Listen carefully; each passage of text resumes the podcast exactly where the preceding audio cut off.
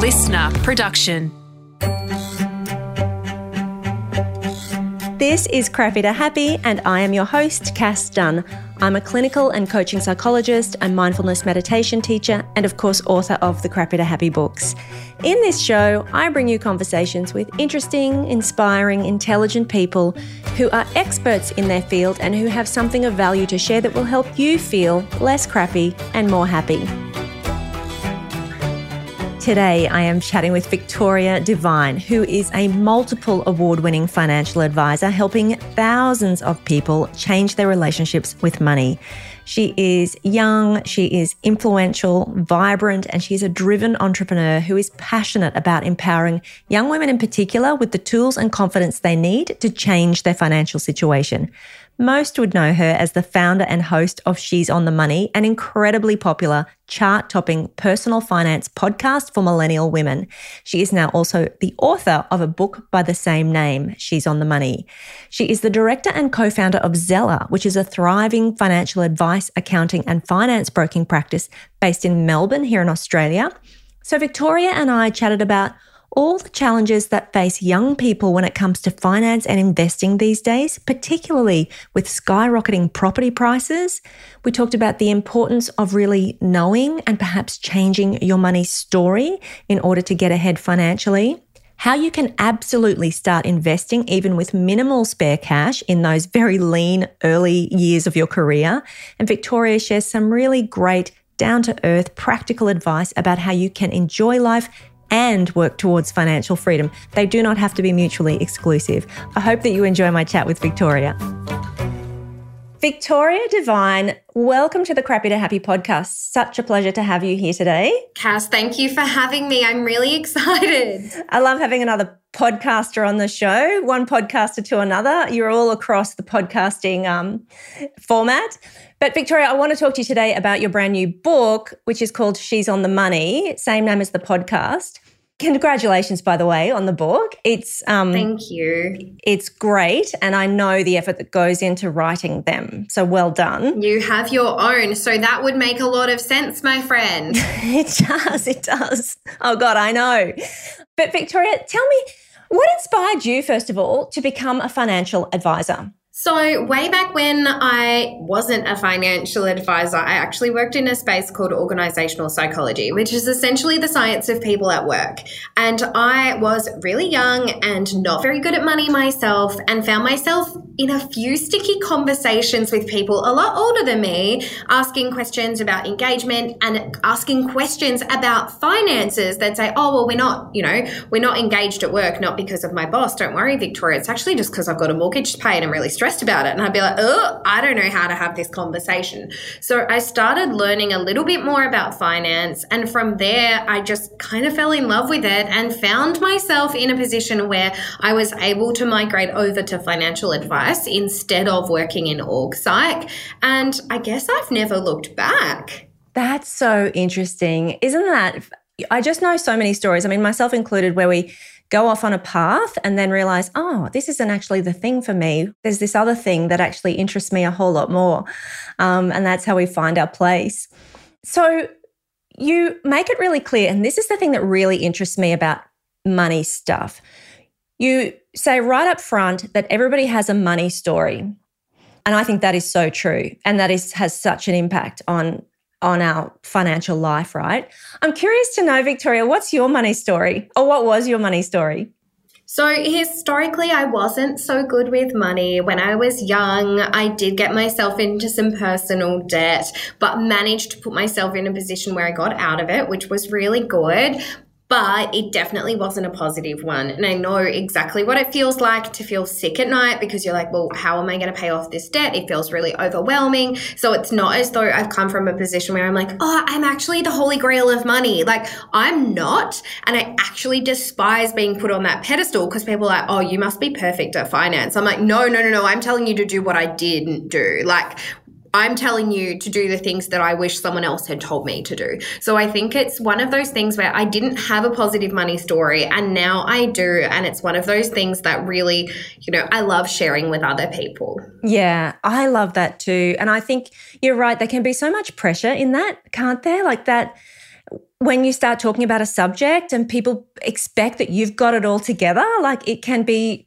yeah, it can really be a lot of pressure. And you should know what you're talking about. And I'm like, yeah, well, like I do, but it doesn't mean I'm perfect. Yes, exactly. Exactly. And your experience makes you so much more relatable when you can really connect with the very real struggles that people experience. I think that that's really, it's kind of important. Yeah, exactly. Like I just, I also feel like to be able to share the empathy from a really real place, especially when it comes to money, has been really essential because I think people nowadays, especially, really see straight through people who aren't as authentic when it comes to struggle and journey. And I just think it's really important that people know that about me, in addition to knowing what I have to share and and provide. So let's just talk about that when it comes to helping people to better manage their money, and we'll get to some of that, you know, the, the nuts and bolts of that in a minute, but how important is it for people to understand their psychology, like that story about money?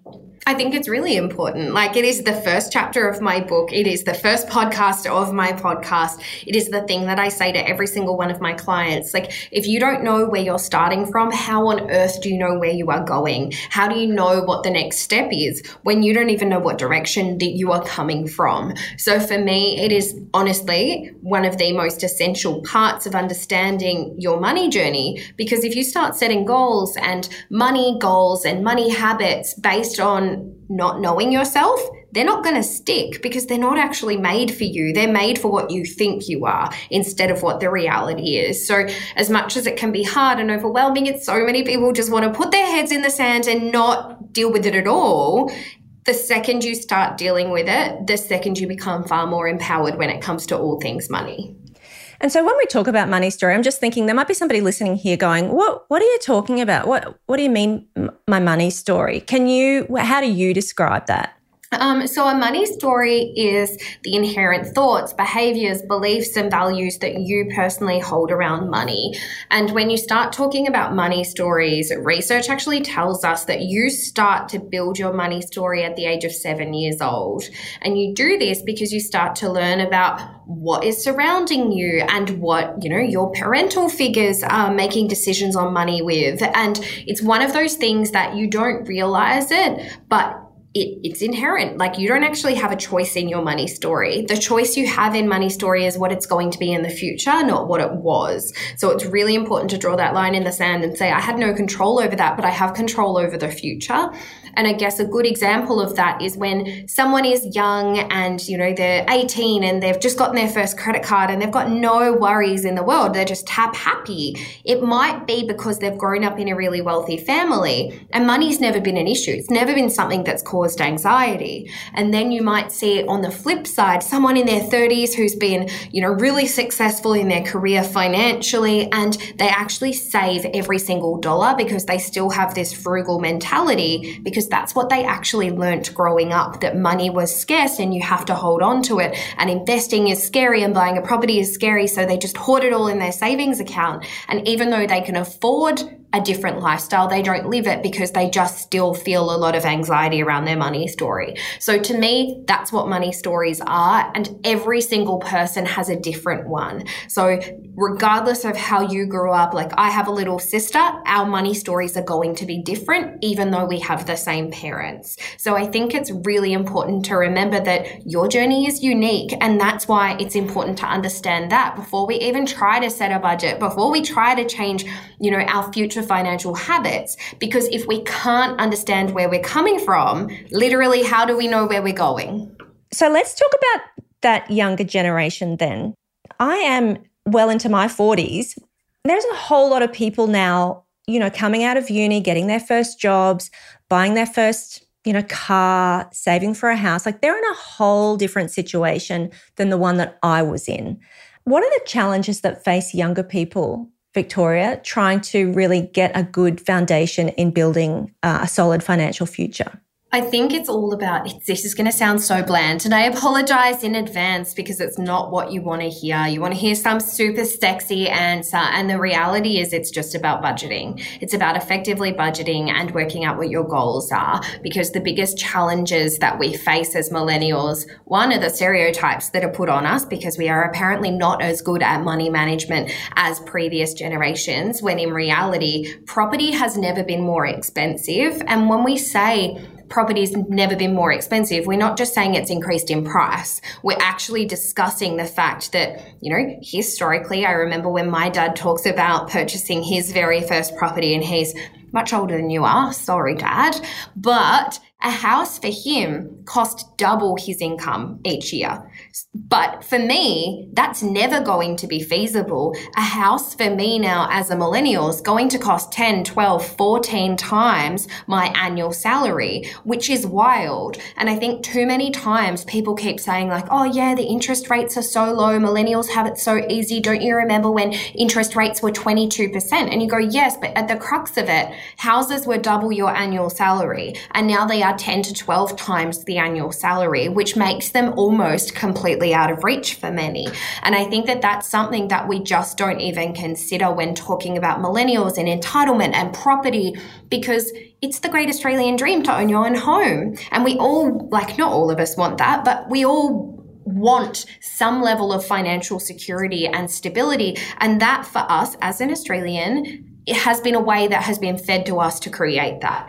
And when we get told, like, oh, I'm so sorry, Victoria, like you're not in a position to ever be able to afford a home, that's heartbreaking because you don't just feel like, oh, I can't buy property as an asset class because you're not a financial advisor. You're not like, oh, okay, that, that doesn't actually matter. There's a whole heap of other asset classes I could invest in. You go, wow, I'm never going to be financially secure. When in reality, Property is just an asset that we purchase to create wealth. And if it's not the right asset for us, we should be looking elsewhere.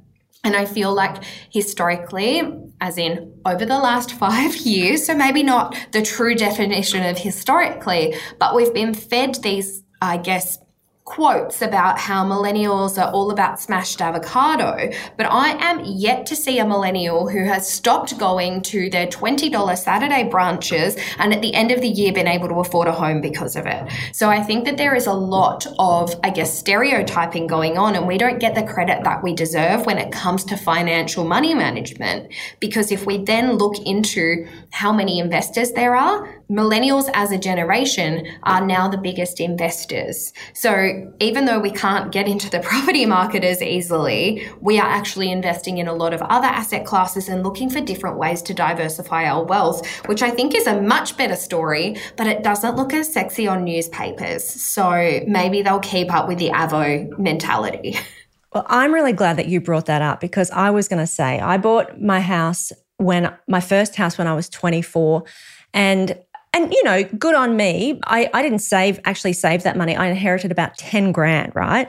And I think my salary at the time was about 40,000 and which is pretty good at the time. And I bought a house for $130,000. And when I look around today Not at property chance. prices, I I feel my heart breaks for I mean, I've got a 15-year-old daughter, you know, like I think how will those kids ever be able to get themselves into property? So I'm really glad to hear you saying it's all fine. There are other things that you can do, and there are other ways that you can invest.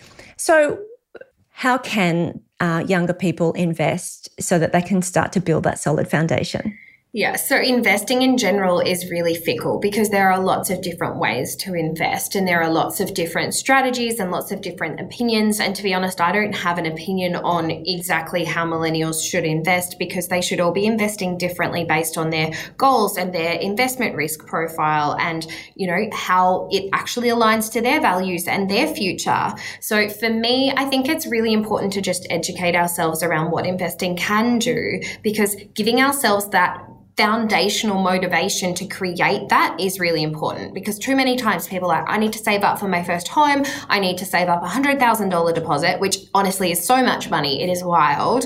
But then I need to take on this massive debt. When in reality, if we could just at 20, like you've got a 15 year old daughter. So let's use an example of she's maybe just finished high school and then she gets out of high school. She's 20 years old and she's, you know, had a couple of years of mucking around and now she's going to take her finances seriously and she's 20. If she started investing $500 each and every single month, I know that's a lot of money, but if you're working part time and you are, you know, hustling, you can actually make that happen. It's not too unfeasible. $500 a month if she hypothetically just saved that amount all the way until retirement, she'd have about $240,000 saved, which we know, Cass, that's not enough money to retire on, but that sounds like a pretty good amount of savings. But if we look at it in the investment sense and go, okay, cool, if that was compounding at 7.5% each and every single year, which is a pretty conservative like estimate, instead of saving and we invested it, she'd actually have an investment portfolio of $1.2 million. So that is the difference between saving instead of investing. You would either have $240,000 or $1.2 million. And the time is the same, the money is the same, the investment that you are making is the same, but that compounding growth over that period of time has essentially made you a million dollars worth of free money. And now I, I call it free money because it sounds a lot sexier than just being like compounding interest. But the exciting thing about that is there are so many different ways to do that, different ways, different apps, different strategies. And my community talk about a lot of them. So my community are into things like micro investing, which is where you can start for as little as like $5 on platforms like Sharesies, Raiz, Spaceship, Clover. Like there are so many of them and I adore all of them, not because I'm recommending them as a financial advisor, but because they also help you build your financial literacy. Then there are those middle ground platforms like Robo Advice. I have a Robo Advice platform with Six Park because I've partnered with them to create that because I just honestly see financial advice or specifically investment advice as being so far away from being attainable for millennials, it's not funny, with the average statement of advice in Australia being $3,200 and most millennials feeling like they should start their investment journey with $5,000 like that's telling you that you need to pay a financial advisor more than half of your savings to even begin. That makes me feel sick. So we have created this investment platform that can help millennials start investing in a well diversified share portfolio that is well managed for like $10 a month, which is, I think, a pretty good money win. And then there are different ways to manage it yourself. Like you don't have to sign up to a platform that manages it for you. You could go and buy an ETF which is an exchange traded fund, which is essentially buying a stock that is already well diversified in a number of different shares or you could give it a crack at buying individual shares on your own and making your own portfolio. But I think the most, that sounds overwhelming. I promise you it's not. Buying shares online is literally as easy as shopping on the iconic. It is not hard. We just have to know where to go. And to know where to go, we actually just have to educate ourselves on what we want to do in the first place. Yeah, that's oh, that's amazing that people can invest in shares for such a small investment. I only recently myself, to be honest, got onto ETFs and I was it was actually fun for me to start jumping on and doing research and knowing that I just needed 500 bucks or a thousand bucks, you know, which is pretty manageable for most people. Exactly. To start to buy these little share bundles and to start feeling like you're getting ahead. And I mean, hearing that from you is probably far more empowering than hearing it from a financial advisor because you were like, of course she's into shares. But when it came to that, did you find it really hard to research? Like, or was it all easily accessible? Like, where did you start? I went to um, BlackRock and Vanguard were two that were recommended. And just as or whatever they are. They're kind of companies that have. They're two of the biggest asset managers in the world. there you go. See, you've got the lingo, and so you can look at you can look them all up. You can see what sort of um, companies they invest in, and you can see how much one costs. So whether it's twenty dollars or seventy dollars, you can work out how many you can afford for your five hundred bucks or your you know, $1,000.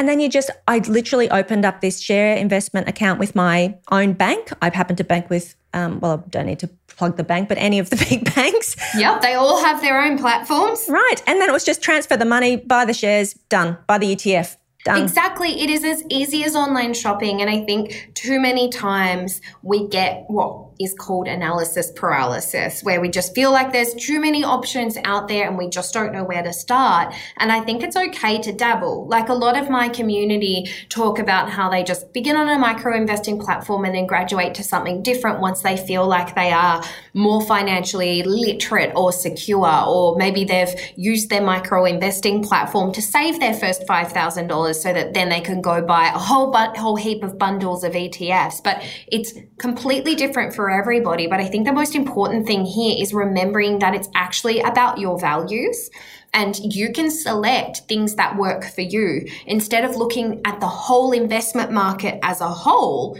you can go, okay, cool. What are my values? Okay, Victoria, I'm an ethical investor. Like, I don't want to buy things that are in coal or mining or things that support um, animal cruelty. So I go, okay, cool. I'm going to start there and find that niche and find what works for that. What types of assets can I buy that fit with my values? And then I knock off the table the ones that are probably too expensive for me or the ones that maybe aren't as exciting. And then I'm left with a far smaller list of things to pick from. And then that's where we can begin. So it's not necessarily about going, well, I don't know what share to pick, Victoria. It's like, well, actually, the question here is what are we trying to achieve? Why are we investing? Who are you as a person? What types of things do you want to invest in? Because I think the most important thing as well is being excited about what you're purchasing. Like if you said to me, Victoria, you're purchasing BHP shares, I'd be like, oh, I don't I don't really care about that. I don't really want to do that. I don't really have any connection to that. But if you said to me, hey, Victoria, you're buying this cool company that has this really great resourcing program um, and they are sustainable and they do this for the environment and, you know, you're actually already interested in this business, I'd be like, oh, okay, can I watch them? And I get excited about the journey. So find something that you personally connect with because then checking your portfolio isn't a drag. It's actually a bit exciting because you get to see what the market market is up to. Yeah. It's fun. It's it actually is really fun. And you're right, it's really empowering. Exactly. It is fun. I want to ask you because I know that you have a, a largely female audience, and so do I. Young women and men getting into a relationship, you know, pooling their finances, getting engaged, getting married, potentially looking to buy a house. What do you think that young people can do? This is going to sound like really cynical, but a lot of relationships don't last. Like 50% of marriages end in divorce, Cass. Like we we can't not be cynical around this stuff. Right, right. Nobody wants to think about it or admit it. Everybody thinks that's not going to be them, and I'm really interested to know what should young people be doing? Do you, would you recommend for protecting their assets in the case that that relationship goes pear-shaped? Yeah. So I think that there are a number of things. So if you've gotten into a relationship when you're really young, what you create in that relationship is is referred to as a marital asset. Now, I'm not a estate planning lawyer, nor am I a divorce lawyer, but I do know that I have gone through a lot of divorces with a lot of my clients. And if you created that asset inside your marriage or inside your relationship, you are actually meant to split it in some way, shape, or form. But if you, for example, Cass, you said you had an inheritance. So let's use that as an example. Say, for example, you're young and you've got this inheritance and you've used it to buy your first home and then you meet the man of your dreams and you've decided to get married, that's an asset that you probably want to protect. Like, I purchased that or you purchased that with an inheritance, that means that it's probably a little bit more meaningful than just your first home as well. So we want probably, it's very exciting, a binding financial agreement, which says if we are going to separate at any point in time, this is what we are agreeing to in the future. And I've done full podcast episodes on binding financial agreements or BFAs, as we call them for short. But the reason I love these is because you get to sit down with a person that at the time you adore, at the time you love, and talk about, look, I know that hopefully this never happens. No one goes into a marriage hoping that it ends, right? Nobody. So sitting down with the person you love and going, all right, well, I just want to make sure that if if everything went south, we're both in the best possible position. And while you're in a good place and while you have a positive relationship and while you assumably want the best for each other, you can go, all right, well, Cass, if we broke up, you could have this and I would do this and this is how we'd split things. And then we both sign that agreement so that when things go south and they aren't your most favorite person in the world, you can go, no, we have this agreement that we both agreed to when we both wanted the best for each other. And I think that that is a really nice way way of looking at it and going, no, hopefully it's just a document that gets put in a drawer that we never have to look at again. And I know it's overwhelming and I tell my community to just blame me. I'm like, just blame me. I am happy to be the scapegoat. Be like, I listened to this podcast and there was this drainer called Victoria and she said that we needed a binding financial agreement. So I want to talk about it. Like, I'm happy to be that person for you guys because it is so hard to bring up. But the second it's brought up, it's also a bit of a conversation around or it's not a conversation, it's more of a piece of um, information for you. How's that person dealing with the fact that you're bringing that up? Are they really defensive? Is that something that is, you know, a bit of a red flag? Like, what is going on in that situation? Because if you're bringing it up to put them in the best possible position, because don't forget, a binding financial agreement isn't just about you, it's actually about both sides getting an equitable outcome. If you are approaching that situation, I would see some red flags if somebody was really against signing that. And that's kind of that's my opinion, but I do think that we need to protect ourselves. And when it comes to relationships and money, no relationship is the same. I've talked about this publicly before on my podcast, but my partner and I share our finances. And the reason we do is because it's just easiest. That started happening when we got a mortgage together and life just got a whole heap more hectic. We have three pets together, this mortgage, like we have a lot of shared finances, so it makes sense. But I still have my own personal emergency fund. And the reason I have that emergency fund is not because I don't trust my partner, because I do to the end of the earth. But that emergency fund means that at any point in time, day or night, I can disappear out of a financial situation, a relationship, a place, a location. I could fly myself back to my home if I was overseas and stuck. So I'm never in a financial pickle. And I think that absolutely everybody should have that, regardless of who you are, regardless of how much you trust your partner. Even if you're like, but Victoria, we have our own emergency fund together. I go, great. But like, what if everything goes south and that person has the ability to freeze your assets? What if that happens? Yeah, exactly. So I don't want to be negative. I don't want to be that person, but I do want you to be empowered. And I think just saying it's not necessarily just about your relationship. It's not about having those joint finances. We're just talking about you having access to money at all times to escape any relationship, situation, even a job you don't like. Like, what if you are in a situation you're like, Victoria, I cannot deal with this boss anymore. They are terrible. Well, my friend, you have saved an emergency account for things like this so you don't have to be in any kind of situation that you don't want to be anymore. So it kind of extends beyond just relationships and goes, how are you putting yourself in the best possible financial position? Because it's not just your partner who can financially cripple you. I think that is really important. I'm so glad that you brought that up as well.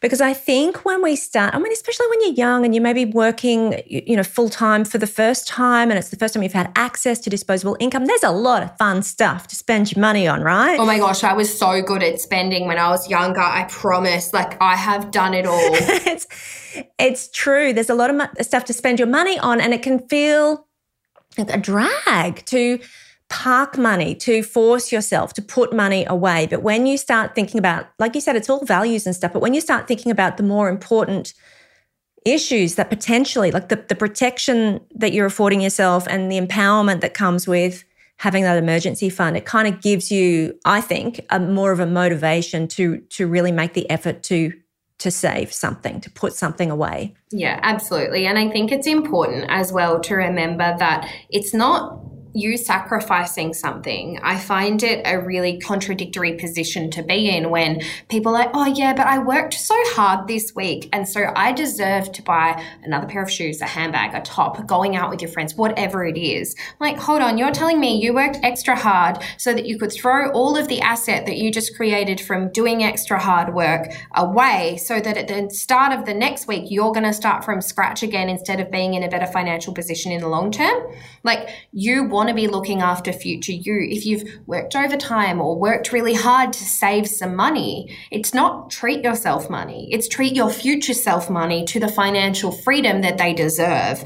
And I think that too many times we mistake treating ourselves with material items that make us feel good for a short period of time, but long term put us in a, I guess, not so good financial position, which creates more stress because money doesn't just impact your financial life. It impacts your relationships. It impacts you mentally, spiritually, physically. It impacts literally everything. And money is more often than not at the crux of every problem. So I think it's important to remember that future you actually needs financial security. And by not buying that extra drink when you're out or, you know, maybe not splurging on a bag because you had a really big week at work, you're actually making the best decision for you. And in a way, I believe that financial literacy and making good financial decisions is one of the best forms of self care that anyone can exercise.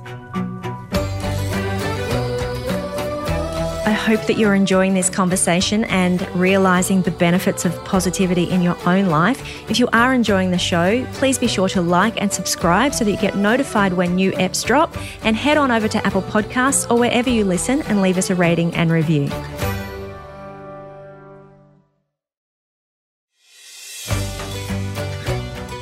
Do you have any sort of basic principles, Victoria, like, you know, about how young people can find that balance to be able to feel like, yeah, you can go out and enjoy life and you can, you know, have the holiday, go out to the restaurant, but but to also be, you know, being kind to future you? Like, have you got any sort of simple formulas that you generally recommend? I understand it's very individual. But- oh, it's totally individual, but at the same time, it's exactly the same as like for everybody. Um, and that's actually back to what I was saying before about your values and knowing you and knowing what you want to achieve. And I don't believe, in fact, I'm very, very, very against percentage based budgeting models because I think that it puts really unrealistic standards and expectations on people.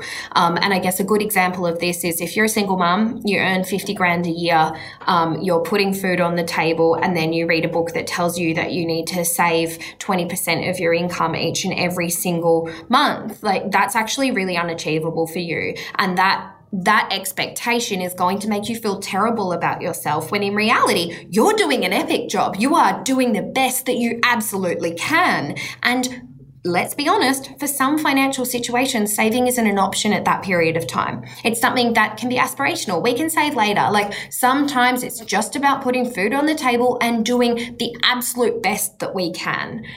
On the flip side, if you were earning $500,000 a year and someone was saying to you, yeah, cool, so save 20%, I'd be like, my friend, you can save a lot more than that. Like 20% is not applicable. And I think that we need to remember that percentages, like, what is that about? Like, why are we putting this on there? But at the same time, as humans, we really like structure. So we really like being afforded a structure. So we're always looking for it. And that's where we need to create that ourselves. That's where we need to understand our goals, our values, and go back to basics.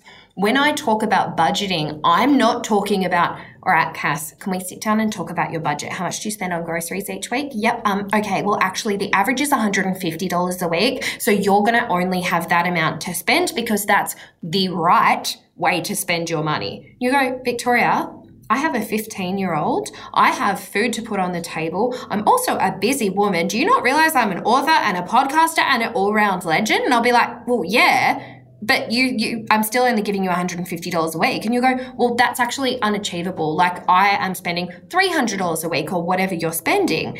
I've easily made you feel terrible about the decision that you're making when in reality, you don't even have time to go out and buy clothes and shoes and hair and makeup. Like you're not doing any of that. So I don't believe in putting you in a box of what is right or wrong, but more going, Cass, is that aligned to your values? Like, is that serving you? And you go, yeah, actually, I, I do really like that. Like, I cook the things that I love and I'm nourishing my body and I don't really care for takeout. Cool, no problems. But other people might say, oh my gosh, $300 a week on groceries is absolutely wild. Like, I'm so embarrassed that that's what I'm spending. Like, I'm not in a position to ever judge you, but it's more around is that sitting okay with you? Because the thing that you are spending the most money on in your life is the thing that you value the most. So it might be your home, it might be food, some people I have sat down with and done a budget and cash flow session with them, and I go, "Wow, do you know you're spending fourteen hundred dollars a month on cigarettes, and you're only spending thousand dollars a month on rent?" And they go, "Oh yeah, like oh, I'll change it next month." And I'm like, "Oh okay, so did you know that you value smoking more than you do having a roof over your head?" And they go, "No, no, no, that's not it." And I'm like, mm, "I'm I'm not trying to be rude, but at the end of the day, your values are written on this bank statement, and they are telling me that you value." Value that. So prove me wrong. If you're telling me that you don't value spending money on that, you need to change it. It's not about the habit of smoking. And I use that as an example because obviously people be like, oh, yeah, that's a bad habit, break it.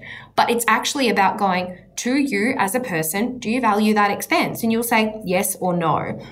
And that's where it comes down to it. If you're at uni or even if you're in your 60s and you're planning for retirement, you actually just need to know the bases. You need to know how much money is coming into your account each and every single month or week or fortnight or however you manage it and how much money actually goes out and where is it flowing? Is it flowing in line with the things that you're happy to spend money on or are you a little bit like me and you're a bit embarrassed to look at your bank statement because you're like, oh my gosh, just come out of lockdown again. I promised that I would do grocery shops, yet here I am with like a $300 in two week Uber bill because I've just been ordering Uber Eats back to back to back. I look at my own spending sometimes and go, Victoria, you are not spending in line with the things that you actually value. Because the things that I personally value travel, seeing my friends and family, cooking wholesome meals, spending time with my pets Uber Eats is none of those things. So I think it's making sure that your spending is in line with your values and not saying, Cass, don't go out for brunch with your friends. Put that into your budget, but make sure that you're not compromising another goal by making that choice. Yeah, I think you're right. It can be really confronting to actually sit down and look at where your money goes, but it can also be, oh, I think it's really important to do it. Absolutely. We got to get honest with ourselves too. Like you're talking about lockdown. And I think, you know, many of us here in Queensland, we're back into a little mini lockdown at the moment. And I know what Melbourne's been through and what Sydney's going through. And it's very easy to tell ourselves, well, because I'm in lockdown and I'm not spending money on this or this or this or this, then I can hop online and buy all of these other things. Oh my gosh, yes. and you know, it can the balance can tip a little bit in an unhealthy direction. Yeah, and it, you're right, it's not healthy, but I think we need to remember that it's also okay if you're in a situation like lockdown to spend money on things that do give you instant gratification. Yeah. I talk a lot about this on my podcast about maybe not beating yourself up about that and actually setting a little bit of a lockdown budget has been really empowering for a number of people in my community where they go, okay, actually, I'm really happy to allocate $50 to something that I want to buy online. Because as much as, you know, you say, oh my God, what an opportunity to save, like put that in the bin. We're all feeling terrible. If you're in lockdown, it is really, really hard. As somebody who's gone through 200 days of it in Melbourne, sometimes having that little package coming in the mail and something to look forward to is really exciting. Yeah, 100%. But let's make sure it fits our budgets. Let's make sure that we're not, you know, buying unnecessary things just because it's 3 a.m. and you can't sleep and you just click happy on the iconic. But I think it's important to also make sure that you're putting 24 hours between you and your spending. So if you want to buy something, go for it. But can you just order it tomorrow just to make sure that you are making the right decision for yourself as opposed to just making trigger happy decisions, which I am so good at, especially in lockdown. Same. I was using really me as an example there because last week when we had our kind of long lockdown for us, you know, whatever it was initially, the eight weeks, oh my God, the packages arriving at my door. Um, and, you know, every single time I was telling myself, it's, I'm in lockdown, I'm saving saving this money. And I was like, actually, I don't think I really, in the end, I think I spent way more more than I ever would have. but it's a good example. And I think that giving you the permission to spend a little bit puts you back in the control seat as well. Just make sure it's in the budget and make sure that you stick to that. Yeah. I want to ask you another question. These days, with the way the internet works, and there are so many young people and older people, I mean, myself included, really rejecting the nine to five and going out on this entrepreneurial journey. And people want to set themselves up and run their own business. And there are so many things that people can do now that we couldn't do when I was growing up. You know, like YouTubing is a thing, influencing is a thing. it totally is a thing. I, of course it is. Like there are so many opportunities for people now that never existed to create your own career and create, set your own terms. Where does that leave people? What advice do you give people in terms of superannuation, because everybody doesn't think of those things. No. And when you go into business, you don't think about your own mental health and how important that is. And your mental health is literally going to be one of the most important assets that you have in your business. Because if you don't have that, you can't go to work. And even if you are turning up at work, you're not really there, my friend. So I actually have another podcast to shamelessly plug that called The Business Bible. And I talk about that with my co host, Ryan John all the time. And we are both the types of people that are entrepreneurial and want to live that. But we need to make sure that we also are paying ourselves super, setting ourselves up for the future, and understanding what value that business actually brings us. Because how many entrepreneurs have you spoken to who are like, I'm a small business owner, and you're like, oh my gosh, that's so exciting. And they do something really good and they're turning a really great profit, but every single waking hour is being used. And if you distilled it down, they'd be making a very measly per hour rate because of the amount amount of time and energy and effort that goes into their business. And as much as from the outside it looks really shiny, they're not actually happy. They aren't actually in a position where they're comfortable with what they're doing. I think we need to just be honest with ourselves around what the intentions of that are. And I think having a conversation with ourselves and going, okay, cool, I'm going to go into business. What are the key markers of success? Like, what am I actually trying to achieve? What income do I want? Like, am I wanting to earn $50,000 a year? Okay, well, what would it take? Do I need to sell one $50,000 product or am I selling 50,001 $1 products? So, how does that work and what is the plan? And creating a business plan around that is actually really important before you begin. And I also think that in this day and age, too many people are like, okay, I quit my full time job and I took up my side hustle. When in reality, there's something really empowering about people who are full time employed and just have a little something on the side to top it up to make sure that the family can go on holidays each and every single year or that they, you know, get to live a lifestyle that's a bit beyond their current career because maybe you're in a career that actually has award rates and you're not going to get a pay rise unless it's a planned pay rise because it's the subsidy or the government additions that happen each and every single year. So I think that you need to understand what your plan is with your side hustle or becoming an entrepreneur. But I'm all about it as long as it actually is impacting your life in a really positive way. Because I think in 2021, when everyone's about, you know, breaking the mold of nine till five, they're also in a way saying that nine to five isn't a good option. And for so many of us, it is because it's a good option. It can be a really good option. Yep. Some of us just want to go to work totally. and come home and not take work home and have time with our friends and family. And a nine to five Monday to Friday job can afford us that. Not everybody has to be a big business owner with impressive awards and being the best of the best. Like some of us have different values, and I think that that is totally okay. But I think we need to also importantly take that pressure off and go, well, actually, what do you want out of life? Like, is being a business owner something that you genuinely want? Because it's a responsibility that I didn't even know had so many responsibilities associated with it. Totally. That could be a whole other conversation. I'm sure you have had it on your podcast because many business owners are burnt out and broke and and you know, I think there's there's loads of stuff that people don't consider when they kind of reject that 9 to 5. There's community and there's social aspects and there's structure and routine. Like there's so much with 9 to 5 that you don't get if you're just plugging away at home. Here I am at home. like superannuation. Who would have thought? Super, right. Sick right. days. Oh my gosh. right. Paid holiday leave. Paid holidays. Wow. Like, how cool would it be? I, I've been a business owner what, for the last seven years. A paid sick day? Whoa, that sounds novel. I know. Sometimes I think, what am I doing? Why did I decide to do this? I feel like they are actually in the dream position sometimes, and this business ownership stuff is actually a trap. There'll be a whole, we'll see a whole reversal go on. Victoria, another thing that young people um, probably find a bit boring and unnecessary is insurance. And again, yes. it's one of those not very sexy topics. What are the insurances that are really important to have. All of them, all of them, my friends. um, so, because you are young, you are very likely to have not experienced significant health events, which means that you're going to be like creme de la creme for getting good insurance without any type of exclusion. So, when it comes to protecting yourself, for me, my favorite type of insurance, who would have thought that people have favorite types of insurances? You can just tell I'm a really cool person by that comment alone.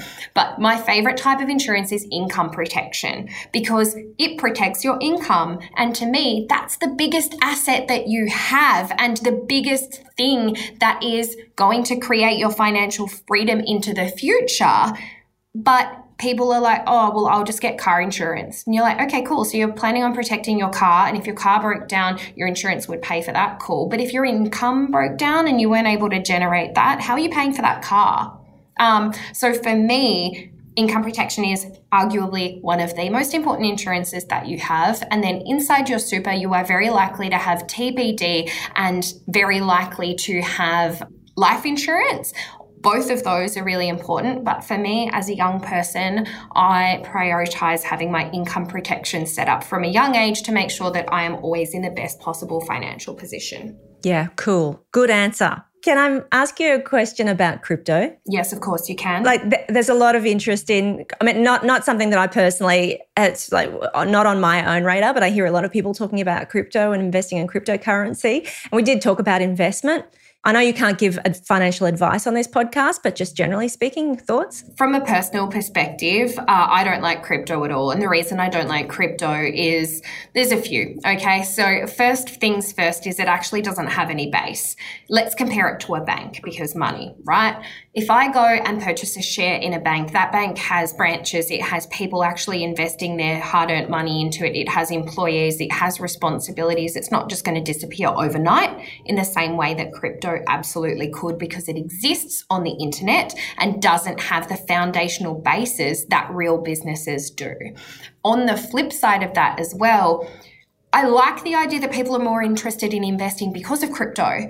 But the reason they're interested in crypto is because people are so excited about the instant gratification that it has been affording them. Where in reality, good investment is over the long term and it's not actually about instant gratification. It's actually about long term sustainable investing plans. And I think that that's the most important thing there. I am not an investor in crypto at all, and I never will be, just because my plan is to invest over the long term, not invest over the short term and risk too many things. I see too many people investing in crypto when in reality, they're not investors. Like they're not even willing to take that risk. And if I I went through a whole financial advice process with them, I'd be like, why are you picking literally the most risky asset when you're not even ready for shares yet? Like, what is going on? So I think social media has a lot to do with the blame of that because it just makes it look so easy and so sexy. But in reality, I think we need to make the right decisions for our personal situations. It's a running theme in this conversation about avoiding that instant gratification, isn't there? Like, really yeah.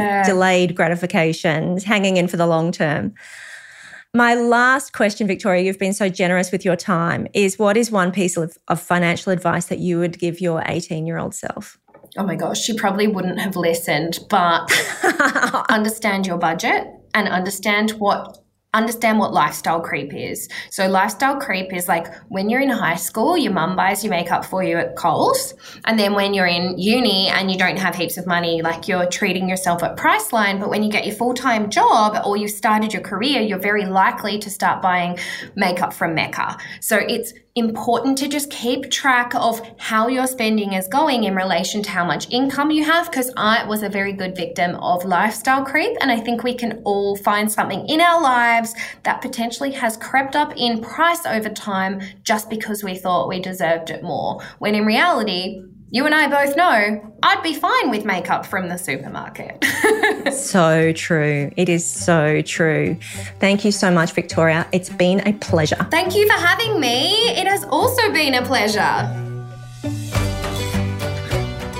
To find out more about Victoria's financial services, her online programs, or indeed anything she has to offer, head to shesonthemoney.com.au. Her podcast, She's on the Money, is available on all podcast platforms, and her book of the same name is also now available in all good bookstores. It is full of really great practical advice. Buy it for yourself, buy it for someone you know. Anybody would appreciate it, I'm sure. If you enjoyed this episode, please tell a friend, hit the follow button on Apple Podcasts or Spotify, leave us a five star rating and a nice review. It all really helps us to be heard by more listeners. Come and say hello to me at Instagram, cassdunn underscore XO, or email me hello at cassdunn.com. And I cannot wait to catch you on the next episode of Crappy to Happy.